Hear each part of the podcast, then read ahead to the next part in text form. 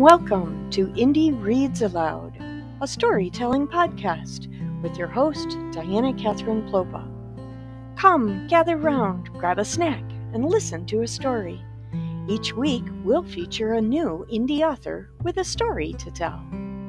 There are no long winded interviews, no sales pitches, just stories. Most of the stories we'll tell will be family friendly, but if they're not, you'll get fair warning before the reading begins. If you want to hear more, investigate the story notes for links to the author and where to buy their books. You can find us at dkpwriter.com. And now, sit back, relax, and listen to a story.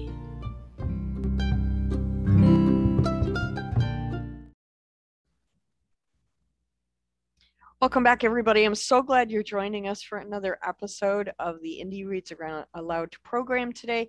We have a really eclectic author who's going to be reading for us. Um, you're going to hear something I think that's going to be a little different than you're normally used to hearing on the program. Michael Samerdyke is coming to us all the way from Virginia. We're very pleased to have you with us today, Michael. Thanks for joining us. Happy to be here. It's I love meeting new authors, um, especially new indie authors. I love our community. So I, am uh, welcome to the fold. Welcome to the insanity. okay. Yeah. Mm-hmm. So Michael Samerdyke was born in Cleveland, Ohio. He is a graduate of the Odyssey Writers Workshop and has won the Lonesome Pine Short Story Contest twice for Snowman and The Rest of the Way Home and the Appalachian Heritage Writers Symposium contest for the Frankenstein doll. He currently lives and writes in southwestern Virginia. Today, he's going to be reading from his collection of short stories entitled Toys and 'Toons. This is a fantasy humor book, so less traditional fantasy, more make believe fantasy. Keep that in mind as you listen.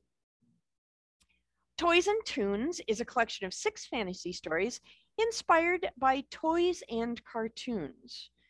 Meet an unloved toy that looks like Frankenstein monster, a cartoon, a cartoon star looking back on his past, and a wolf recalling his war with the three little pigs, among other characters. I'm super excited to hear this because when we were talking off air, it sounds like a new take on some old stories. So, um, Michael, when you are ready, please take the microphone and read aloud. Okay. The Frankenstein doll. Why, he looks just like the real thing. So said everyone who saw him standing on the shelf at Wintergreen's toy department with his outstretched arms squarish head, and fearsome scar, he did look just like the Frankenstein monster. A Robin Hood doll and a Rhett Butler doll stood on either side of him on a shelf high enough that only parents could reach them. They were somewhat expensive dolls. Occasionally, a parent would pick him up to marvel at his detail, but after the parent studied him, the decision was always, no, he's too scary and will only cause nightmares. And he would be left on the shelf. During his time in Wintergreens, the Frankenstein doll had seen a dozen Robin Hoods and five Rhett Butlers sold. He had lost count of how many female dolls had been sold. Southern belles, ballerinas, nurses, and queens, they all flew from the shelves. After hours, Robin Hood and Rhett would go up to the shelves of the female dolls and flirt. Come with us, old chap, each new Robin Hood would say. The Frankenstein doll would only shake his head. No, he would not go. He would motion down to the legs in his impossibly bulky shoes, and the fleet footed outlaw would nod in understanding and then hurry off. But the Frankenstein doll could still climb to those other shelves. He had once, his first night in the store. He could still hear the gasps of dismay that burst from dozens of doll throats as they saw his scar and bolts rise above the shelf. An uncomfortable silence then dragged on until he left. Once had been enough. Still, each night as he stood alone, he remembered one blonde doll with bright blue eyes who wore the cheerful harvest holiday dress of the old. He thought of her as Gretchen, and he told himself that she alone of all the dolls had not turned away from him. At least that is what he thought he remembered. Yet he never dared to go a second time to the female shelf to see if his memory of her response was indeed true. Indeed, he admitted, she had probably long since been bought. One day, a man in a hurry stopped before the movie doll shelf. He looked at the Frankenstein doll and said, Why, he looks just like the real thing. The hurried man grabbed the Frankenstein doll and instead of looking at the face, looked at the price. Marked down too. Timmy'll love it. The Frankenstein doll hardly knew what to think as the clerk wrapped him and put him in a bag. He hoped Timmy would be nice, but he knew he would miss Robin Hood. After what seemed like an eternity, sweaty hands ripped the paper off the Frankenstein doll. Dark haired boy blinked at him. Doesn't he look just like the real thing? The hurried man asked. Bob, he'll cause nightmares, the mother said. He'll have to go back. Oh, no, Uncle Bob, Tim said, looking away from the Frankenstein doll. I like him. He's a fine present. Well, keep him so Alice doesn't see him, the mother frowned. She looked at the Frankenstein doll in his box. They shouldn't be allowed to make such ugly toys. That night, Tim took him out of his box and put him on his dresser, carefully turning the Frankenstein doll so his face looked away from the bed. What does Uncle Bob know anyway? Tim said to Alice. I'm too old for dolls, but I wasn't going to have mom make me look like a scaredy cat in front of him. Alice turned the Frankenstein doll around and looked at his box like head. And mom thinks I'm afraid of this. She shook the doll, laughed, and then put him down so that he looked at her brother's bed. Pleasant dreams, Timmy. Alice stood up and her foot kicked the wintergreens bag the doll, Frankenstein doll had arrived in. She looked down at it. Uncle Bob and wintergreens. He thinks it's the only place to shop. He laughed and hurried out of the room. Tim jumped up and turned the Frankenstein doll so he, he again looked toward the window. Two minutes later, Alice rushed back, a blonde doll wearing the festival dress of the old country clutched in her hands. I wanted a Barbie for my birthday, but Uncle was too stuffy to get me. Well, now she can be the monster's sweetheart. Suddenly, the blonde doll's apple colored lips were thrust against the Frankenstein doll's dark gray ones as Alice, Alice pushed the two figures together how he wanted to put his arms around Gretchen and say that he would never have done this and that he would not hurt her, but he knew that the children were watching. So he stood stiffly still as Alice laughed. Finally, she pulled the blonde doll away and carried her back to her room. After Tim turned the lights off, tears ran down the Frankenstein doll's face.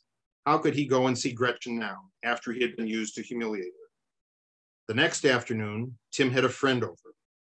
Rich Slout, and looked unimpressed as Tim showed him his new toys.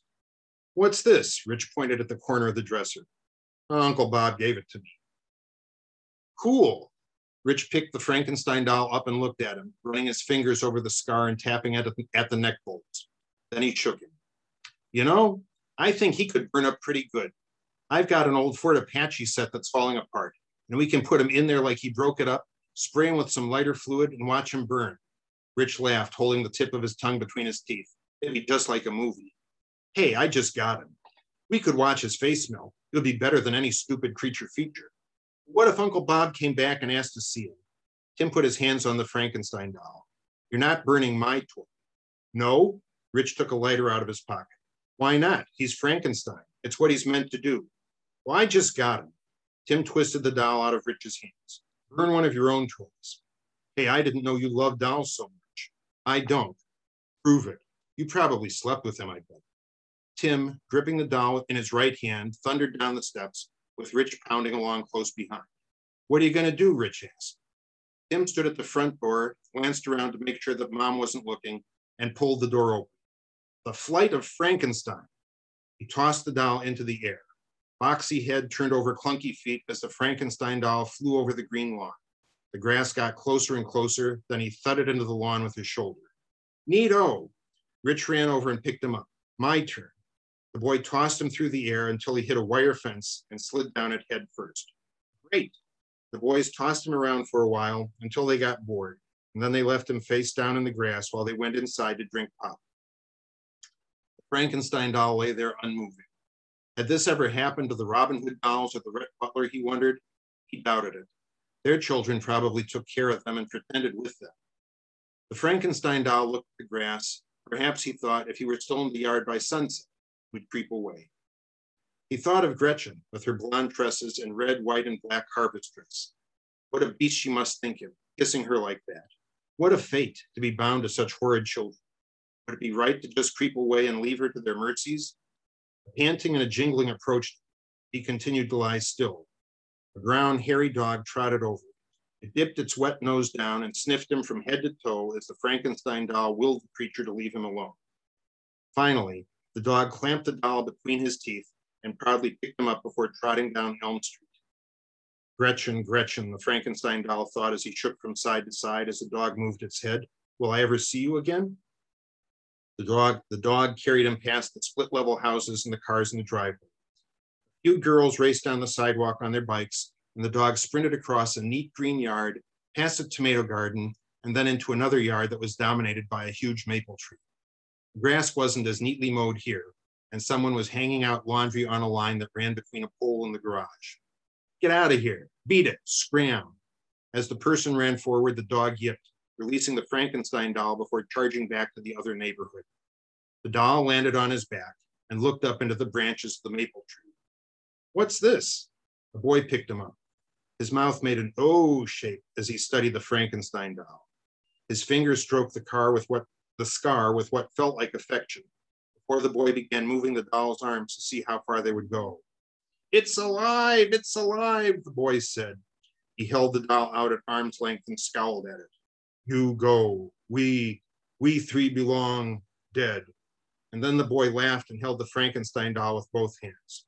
He rubbed its head and set him down on a bench under the maple tree before going back to hanging up the wet laundry. For the first time, the Frankenstein doll felt safe and happy. The boy, whose name was George, kept the Frankenstein doll in an old shoebox under his bed. Doll gathered that this was to avoid George's grandmother, who might be distressed at her grandson having a doll no one had paid for or for being too interested in monster and horror movies. On Saturday night, George would slip the, the doll out of the box and put him on the arm of the basement easy chair as they watched Creature Feature, while the sounds of Lawrence Welk played loudly upstairs. One Saturday, the movie had a beautiful woman with long blonde braids. Doll watched her as she danced with the man who was really the werewolf, and he remembered Gretchen and those awful children. If only she could be here with him, he thought. That gave him a warm feeling. But, he asked himself, how could he hope to find her again? Frankenstein doll never knew what George did while he had to stay in the shoebox. But one day, George slid the shoebox out from under the bed and took him outside.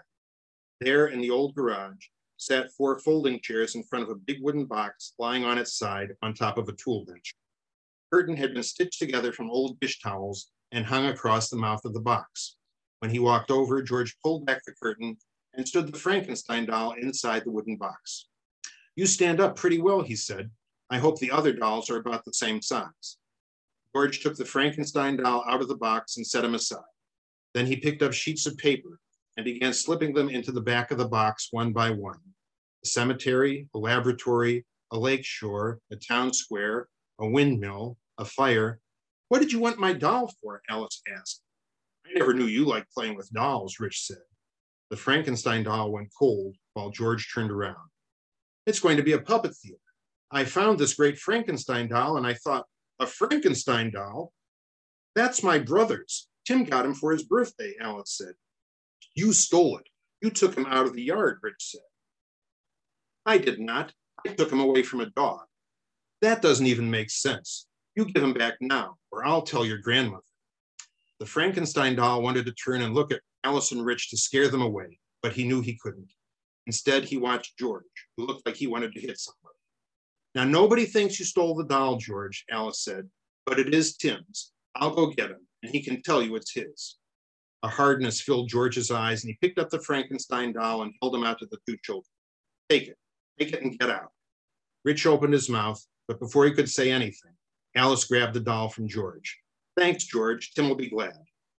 It would have been fun to have been George's toy, the Frankenstein doll thought. He wanted to see what George would have done with the theater. George got smaller and smaller as Alice and Rich ran down the driveway and along the road. The Frankenstein doll counted the yards and memorized the shape of the houses as Alice carried it. The two were running now, but he still counted and remembered, knowing that he would have to come back this way at night. He had to. Rich hadn't convinced him to burn him the last time. But the Frankenstein doll knew that he couldn't count on that lasting forever. Tim didn't even smile when Alice presented him with the Frankenstein doll. He took it and softly listened to her thanks or to her talk about George and mumbled a soft thanks when Alice took a breath. Then he carried the doll upstairs and put him back on the dresser, turned away from the bed so he faced the window. George, George, the Frankenstein doll thought as he looked out the window for a sight of the large maple tree. It would be better to stand on George's stage surrounded by strips of paper fire than to burn in the blaze Rich wanted. He had to get back tonight. Never had an afternoon crept by so slowly. Tim shot baskets in the driveway, and the thud of the ball hitting the backboard sounded like the trump of doom. The thudding stopped, and the Frankenstein doll could hear voices. Were they Tim and Rich? Were they arguing? The mother came home, and the family ate supper. The Frankenstein doll watched the shadows gather and stretch across the neighborhood. He hadn't been burned today, but he had to get back to George. He had to. Tim stalked into the room and put on an album. The boy lay on the bed and stared at the ceiling as the music, music raged. The Frankenstein doll stood and watched the stars appear while he remembered the houses he must, must pass and the turns he had. Finally, the album ended, and after a bit, the Frankenstein doll heard Tim's steady breathing. Certain that the boy slept, the doll looked up at the moon and finally flexed his arms. He knew what Santa and the blue fairy said It was wrong for a toy to abandon a child. He knew that that was true, but he knew more strongly than anything that he belonged with George, not Tim. Slowly, fighting the urge to run, the Frankenstein doll walked to the edge of the dresser and then climbed down to the messy floor. He walked past the scattered tennis shoes and socks without giving Tim a farewell look. Standing in the doorway, he heard a doll sob. The Frankenstein doll stood there for a few moments, wondering what to do wondering if he had even heard the sound or just imagined it. He convinced himself that he should go on to George's house, and he heard the faintest sob. Ever so quietly, the Frankenstein doll turned away from the stairs and walked down the hall to an open door emblazoned with a poster smiling singer wearing huge glasses. The Frankenstein doll paused and listened, and after a few moments, another sob reached his ears. Carefully, he stepped into the tidy room. Gretchen's head rose above the side of a brown grocery bag. Her pristine blonde braids hung forward over the drab paper.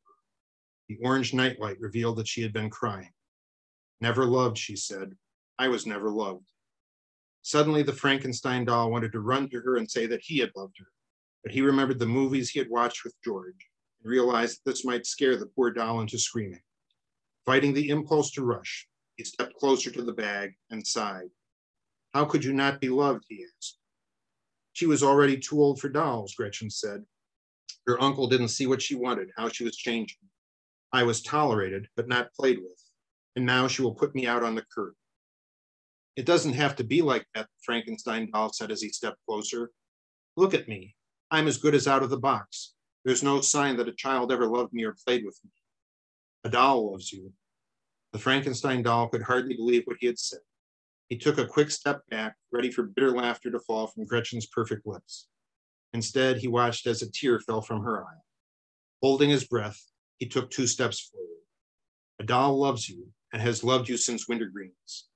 But I've been set out for trash. Come with me. I know a child who will play with you and me. Gretchen looked puzzled. He's a boy, but I think he wants to use us in a theater of some kind. The Frankenstein doll shrugged his boxy shoulders puppet work, but it is better than being set out in the trash, not played with.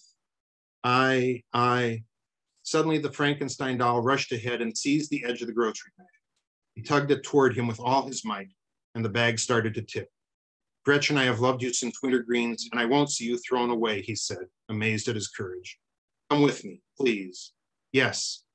The bag fell, spilling all the unwanted toys across the floor. Gretchen shook off the plastic unicorn that had gotten its hoof in her apron and stood up to take the Frankenstein doll's hand. I will go with you to puppet work or recycle. His grayish green hand squeezed her pale shoulders, and as he stooped to kiss her, she leaped up and kissed him. The Frankenstein doll couldn't remember how they got down the stairs, or indeed much of anything until the next morning, when George found two dolls in the theater in his grandmother's garage. The end. Nicely done. What a great imaginative story. I love that. Oh, well, thank Um, you so much. So, what was your favorite part about writing this story? Um, I, don't know, I mean, I I sort of followed the uh, beats of uh, Hans Christian Andersen's uh, Steadfast Tin Soldier in a Mhm. way, and so it was like sort of trying to see how I could follow that and like put it in a sort of well modern or sort of 60s 70s ish you know um, baby boomer i guess you know childhood america or something like that you know. And um, you know part of it too is like to try to keep a tone. I tried to think of you know this is something i'd like to want orson welles to narrate because i remember when i was a kid um, there was an animated version of rikki tikki tavi narrated by orson welles and stuff Oh, so yeah, i I sort of wanted- remember seeing that. yeah, you know, so I sort of like wanted that kind of overall tone for the thing and everything. So yeah, sort of a bunch of different threads tied Well together. Well done. Well done. Oh, I look oh, forward to reading the rest of the collection. Oh, I have already added it to my TBR list. So, Okay. Great. thank you so much. I, I'm really excited to have met you today. And I know that you'll be coming back two or three more times. You have more stories to read for us. Oh, I do. Yeah. hmm Excellent. Thank you so much for your time today. Have a wonderful afternoon. Okay. You too. Great to be here. Bye bye. Goodbye.